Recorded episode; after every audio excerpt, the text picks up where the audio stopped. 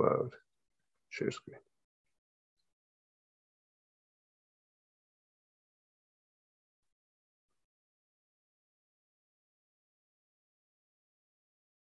Okay, is that on the screen in front of you? Looks good. Yes, yes, it is. Okay, good. So, since we finished Shmon Esrei, so we said what we're going to do is we're going to move to um, uh, Tachnun, which is usually the next thing that we say. So, although uh, we say every day, and the uh, um, the V'hurachum we say only on Mondays and Thursdays, but since as far as the order of the siddur is concerned, so V'hurachum comes first, so we're just going to follow the sequential order of the siddur, even though part of it we say every day and part of it we say only on Monday and uh, and Thursday. So the first thing is is just a procedural matter, as far as um, um, most of us, I, I, I, assume, most of us follow Minhag Ashkenaz, and we say Vahu Rachu, and then we say Nefilas Apayim. Then we go ahead and we say the regular Tachnun. By Nusach Sfard, so that's not the case. By Nusach Sfard, they go ahead and they say Tachnun first, and then they say their version of Vahurachum. I think it's a little bit shorter than ours, but they say their version of it. Um, if you're ever in Shul on a Monday or a Thursday, so you'll uh, look over and you'll see that when all the rest of us start Vahurachum, uh, Ira, for example, goes ahead and he says Tachnun first because he follows when he's davening on his own, he davens Nusach, Nusach Sfard. So in the Likutei Maharich, so he explains that the the procedure to say Vuhu Rachum first, like Minag Ashkenaz, is so he says that you find is in the uh, in the Tur and whatnot, uh, the Tur amongst others, and he explains Vahatam Nira. So the reason why you would go ahead and say Vuhu Rachum first and only afterwards say Tachnun is Mipnei Shenitaken Keneged Tfilah Shmonesre. Is because the truth is is there the uh, uh, uh, those seven paragraphs which we say are actually patterned after the Shemon Esrei, and therefore Kamash Magen Avram. And therefore, Lakach, so since there's a, this is one of those things that there's these patterns which exist in davening. So since there's a Shemon Esrei pattern which exists in Buhurachum, Lakach Somchin also Achat Filas Shemon Esrei. So that's why you would logically go ahead and put that after the Shemon Esrei. Ach lahaktim nefil sapayim. But he says. So he says our minag, however, is to say tachnun first and then v'hurachum. Truma, and this is based on the simple reading of the of the Zohar, who says that the um, where it says the Amar Basad Saluse after davening Shmon Esrei, lo boy barnash lemishal she'eltin that a person should not go ahead and make any requests at that point whatsoever. Ela leminpal al anpin. But rather, the first thing that one should do after Shmon Esrei is to do nefila sapayim, or what we call tachnun, is falling on one's face. That should be the first thing that one does. And he goes that and he confirms that with the writings of the Arizal and whatnot. But there is a difference of opinion as far as the correct sequence of those brachas uh, are concerned. And uh, in the world of prayer, so he goes ahead and he explains. He says uh, the the uh, minhag that we follow, that we Ashkenazim follow, as far as this is concerned, to go ahead and say the v'hurachum first. So he writes the v'hurachum was spoken immediately upon completion of the Shemon Esrei. Why? For like the Shemon Esrei, it is a supplicatory prayer and consists of three parts. And we're going to see later on. We're going to see shortly when we talk about the origin of this uh, this prayer uh, what the, the, the how we divide into three parts. But as we're going to see, there's seven paragraphs, and of the seven paragraphs which we say, so it's broken down three, two, two. That's the sequence. That's how they're they're broken down. So those are the three parts, and in each of in each of which the divine name is mentioned 18 times. So that means that in the first part, the second part, and the third part, each of those times you mention Hashem's name 13 times. And like the Shemon Esrei, it is therefore to be spoken in a low voice and standing up.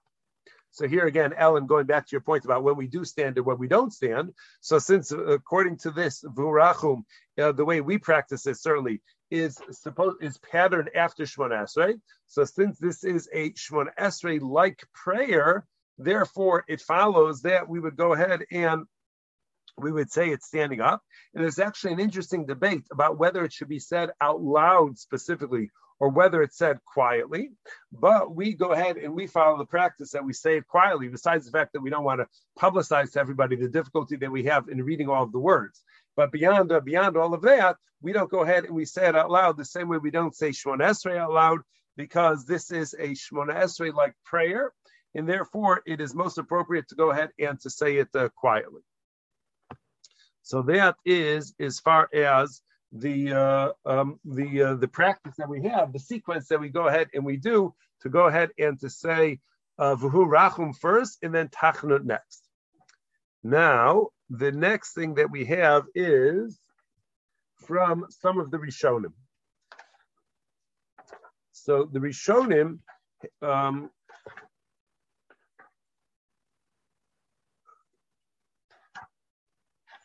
I'll find it. 329, sorry. Oh, yeah. So now, uh, so the, uh, the, the question is, that one of the questions that the Rishonim talk about is, why is it that we go ahead and we add these extra prayers specifically on Monday, Thursday? What makes Monday, Thursday unique or special? Obviously, we do Kriyas Torah on there, but is there some sort of connection between Kriyas Torah, or is there some other reason why we go ahead and we say the these extra seven uh, paragraphs specifically on Monday and Thursday. So Rabbi Yehuda ben Yakar, who's uh, like the Avudraham, is one of the earliest commentators that we have on the uh, on the Siddur. So he says, uh, very interesting. He says, "B'chol eretz sarfas." He says throughout the French region, ubekama mekomos, as well as in some other places. Omrim b'sheni b'chamishi. We say on Monday and Thursday, Betchina Hashem Tzakos Shel Malchus. So we go ahead and we add additional supplications that relate to crying out to Hashem to save us from the uh, the uh, submission that we have to the nations of the world, to save us from exile. So these are prayers which are which are uniquely designed to go ahead and to uh, revolve around them, uh, to uh, to uh, that Hashem should save us. And we'll see when we get into a little bit more detail in the Nesiv Bina some of the themes of these seven paragraphs. But that's the way he sees the appropriate way to go ahead and the, the reason why we go ahead. He doesn't say why it's Monday, Thursday. Sorry, I should, I, I should emphasize that. He doesn't explain why it's Monday, Thursday. But the point of the prayer is to daven to Hashem that he should save us from our current exile. Then the uh, the Kolbo, another one of these early Rishonim. So he goes ahead and he says, B'sheni b'chamishi achar shmon on Monday and Thursday after Shmon Esrei, nogu b'chomo komos Yisrael. So he's now uh, uh, uh, expanded from the French reason, French area, and some other places. He now says in all of the places of Klal Yisrael, laharbos b'tfila ub'tachanunim. So we go ahead and we say an increased number of prayers and supplications. Why is that so? Lefisha beis din shalmala vishalmata shavin, because the convening of the beis din in heaven, the heavenly beis din, is always going to be patterned after the convening of the earthly beis din. And if you remember from the uh, the beginning of Maseches Ksuvas, the reason why women would get married on particular days, on Sunday or on Wednesday, was so that if necessary, they could go to beis din the next day because Beis din would regularly convene on Mondays or Thursdays. So since we know that the earthly beis din, that's when they were normally scheduled to go ahead and convene and to sit in Dine Torah and to address whatever issues uh, uh, people had with uh, with one another. So the beis din in Shemayim is going to be patterned after that, and therefore they also go ahead and they uh, they uh, they structure this uh, to follow this this particular this, that particular pattern.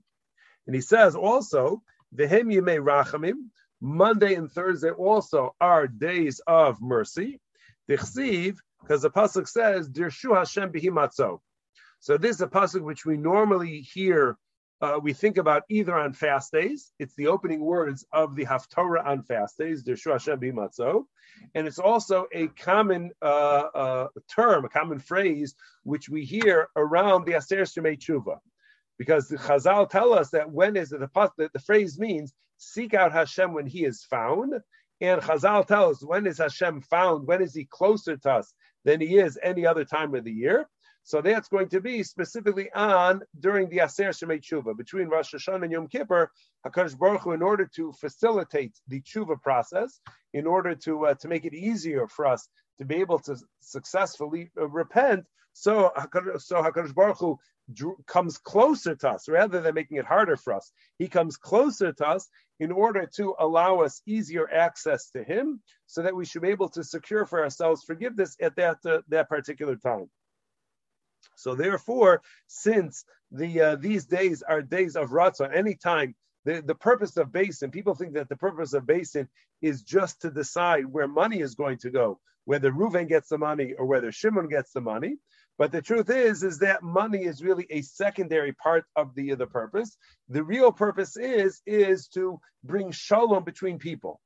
So being that people are at odds with one another and they have a disagreement, and that disagreement could potentially uh, mushroom into a, a, a, lack of shalom between the two parties, that the two people no longer get along with one another, no longer want to be friends. So we, uh, convenes in order to smooth all of that over, to make sure that, that everybody understands why the money is going where it's going.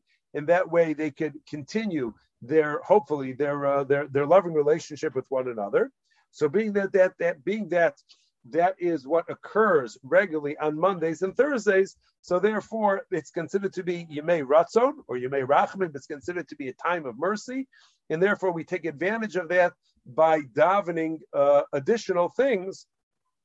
We add additional tefillas in order to tap into that uh, that rachamim and connecting it back to what Rabbi Yehuda ben Yakar said. We want that we want to be able to tap into that additional rachamim specifically so that Hakadosh Baruch Hu will end the galus, will end the uh, the exile that we find ourselves in. That Shef, is Rabbi Sheffel. Yes. You mentioned that women got married on Sunday and Wednesday so they could go to the Beis on Monday and Thursday. Why would they go to the Beis after they got married? To get a divorce? Um, uh, yes and no. Uh, uh, back, back in the time of uh, of uh, Chazal, so there was. Uh, I, I, can't tell you culturally. I understand exactly what was going on, but what the the the Gemara's concern was, what the Gemara says is is that there was a concern that the the after consummating the marriage, the night after the chasana, so the husband may suspect that his wife, if it turns out that she was not a virgin, so he would become suspicious that maybe she had some adulterous affair while they were betrothed, and therefore to uh, address that matter immediately. So, because if if she did have that adulterous affair when they were betrothed, she actually is prohibited to him because once they're betrothed, they're considered to be uh, effectively married and therefore that would make her prohibited on her husband. So they wanted the, the couple to have the opportunity to go to Beis din immediately afterwards in the event that there was any such concern, so that the matter could be resolved uh, uh, quickly as uh, as possible. Okay, thank you. Okay, now uh, one last thing about this uh, the the the uh, this Monday Thursday part of it. So the Orchos Chaim, another one of the Rishonim, so he adds to this uh, this idea. He also mentions the idea that the beis din in heaven convenes patterned after the following the same schedule as the beis din here on earth. And then he says that this idea that another element of or another value of Monday Thursday, he says v'yeshomrim. Some people say lefi shemosh rabbeinu Allah bebeis v'yard behei kishakibel Torah that I saw other people use different days of the week, which day he went up and which day he went down. But the Rishonim are agreement that he went up on a, let's say the way the Orchos Chaim writes it is, he went up to uh, on Har Sinai uh, on a Monday, and he descended from Har Sinai with the Torah on a Thursday. So being that his departure was on a Monday and his uh, arrival was on a Thursday. So that makes the days of Monday and Thursday very special. Those days are now forever linked with Kabbalas Torah. So being that they're linked with Kabbalas Torah, that makes them special and that makes them a unique time to be able to daven. And he says, the remez minakasuv, and he adds uh, a different remez to what we said, that this is alluded to in the pasuk when we say, Dirshu Hashem bihimatzo, that you should seek out Hashem when he is found. So the opening letters of the word bihimatzo are beis and hei. Beis is Monday, hei is Thursday. So you say, seek out Hashem on Monday and Thursday, matzah when Hashem is found. So not only is Hashem found on these days just because we said so, but now the Orchos Chaim goes in and finds an interesting uh, um, uh, uh, uh, reference specifically to Monday and Thursday to make that the most uh, appropriate time to go ahead and to uh, to to daven to to Hakadosh Baruch Hu for those things. Okay, so that is why we go ahead and why we are adding these things specifically on um, on Mondays and Thursdays. Now we go to the backstory as far as this is uh, is concerned. Um,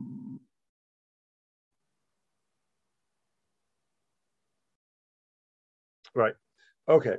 So now uh, many of the Rishonim tell a similar story, and they tell variations of that uh, that story, and we'll try and make sure that we uh, we touch upon the, them all as to the, the origin of this. But we'll start off by reading it from the uh, the way the Avudraham goes at and presents this uh, this idea. He says, "Kasav even hayarchi shamati." So he says, "I heard sheyasdu shlosha zakenim." That this was something that this v'hurachum, the three, two, and two, the seven paragraphs of v'hurachum, here you see it on the screen over there. Sorry, I should have shown you. So v'hurachum is number one. And then number two, Hate Elokai Aznecha is number two. Number three, Habeitna Rachemna is number three. That's the end of part one. Part two begins Ana Melechanun Rachum. Part two, uh, the second part of part two is Kel Rachum V'chanun. And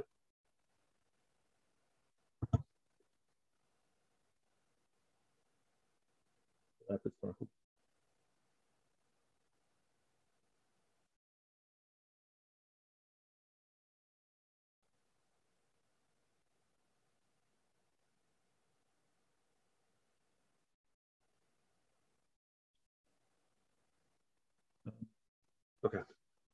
So he said, oh, so this is uh, part two of section two.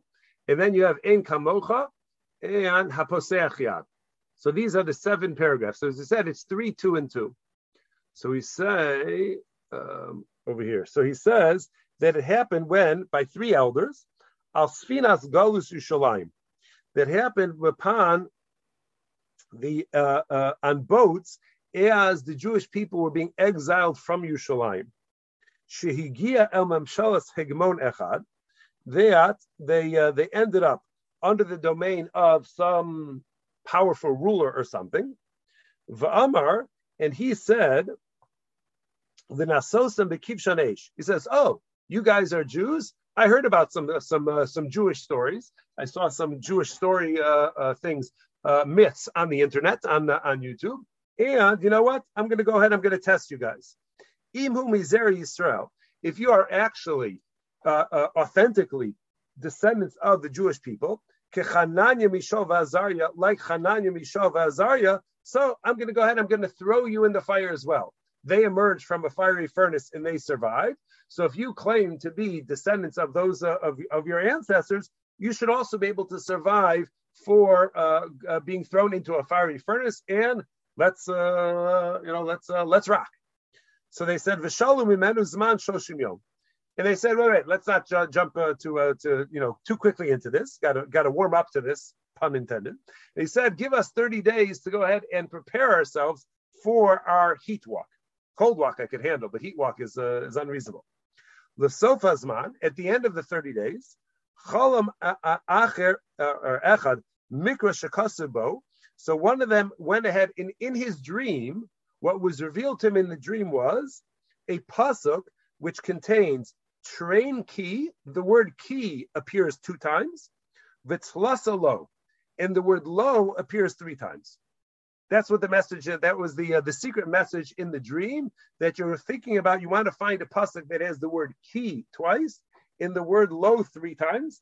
velo yadamahu.